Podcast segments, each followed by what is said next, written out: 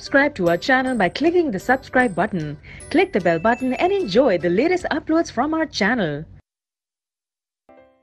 Student अभी आपने graphical solution देखा कि ग्राफिकली मेथड से किस तरह से सॉल्यूशन फाइंड आउट पर जब आप ग्राफिकल मेथड से सॉल्यूशन फाइंड आउट करेंगे तो आपको तीन कंडीशन से जो है एनकाउंटर होना पड़ेगा, तीन कंडीशन आप क्या क्या पॉसिबिलिटी क्या क्या कंडीशन हो सकती है, मैं आपको एक्सप्लेन से this is a graph paper यहाँ पर एक्स एंड वाई एक्सिस है सिंस स्टूडेंट ग्राफ पेपर पर आप क्या करेंगे? पहले फ़र्स्ट लाइन का जो है ग्राफ बनाएँगे। तो फ़र्स्ट लाइन के लिए जब आप ग्राफ बनाएँगे सी आपकी ये फ़र्स्ट लाइन आई, मैं आप यहाँ ड्रॉ कर देता हूँ। This is the first line ये येलो वाली। This is the first first के लिए।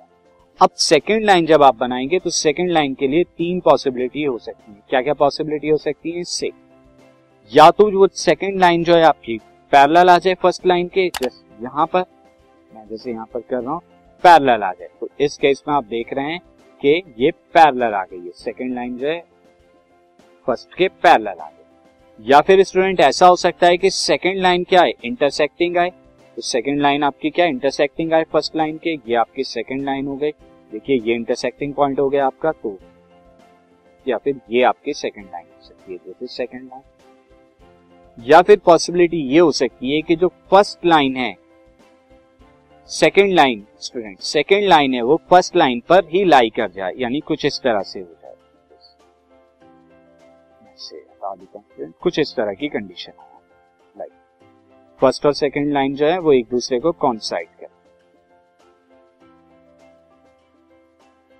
पर ये कंडीशन तो तीन कंडीशन आपकी हो सकती हैं। ये सेकेंड लाइन का मैंने बनाया। क्या? या तो आपकी फ़र्स्ट एंड सेकेंड लाइन क्या हो जाए? Parallel line first and second line parallel line this is first condition is this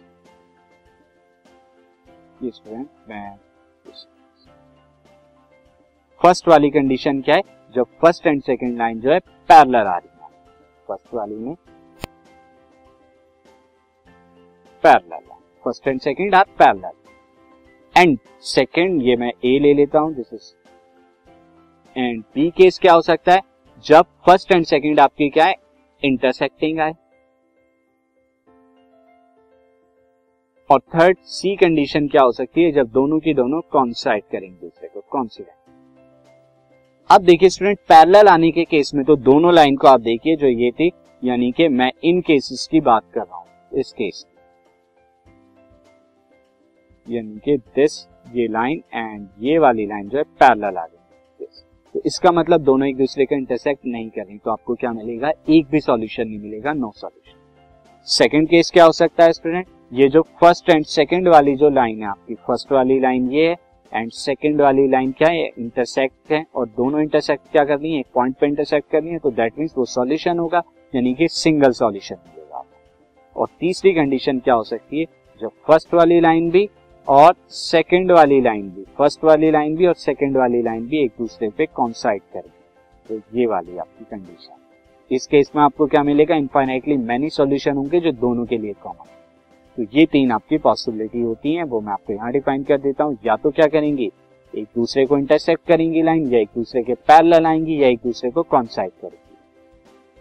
तो जब इंटरसेक्ट करेंगे तो हमें क्या मिलेगा? एक पॉइंट मिलेगा इंटरसेक्टिंग और वो हमारा पॉइंट क्या होगा? सॉल्यूशन होगा और इसे हम यूनिक कहेंगे, क्योंकि एक ही ऐसा पॉइंट मिलेगा जो दोनों के लिए कॉमन दोनों का सॉल्यूशन पैरेलल के केस में आपको कोई पॉइंट नहीं मिलेगा जो दोनों के कॉमन हो तो दैट मीन नो सॉल्यूशन एक भी सॉल्यूशन नहीं मिलेगा आपको और जब कॉन्साइड करेंगे तो आपको बहुत सारे मैनी इनफाइनाइटली कॉमन पॉइंट मिलेंगे जो दोनों पर लाई करते हो तो इस केस में आपका इनफाइनाइटली मैनी सॉल्यूशन तो यानी pair of linear equation in two variable के मैंने आपको बताया था, तीन पॉसिबल सॉल्यूशन हो सकते हैं।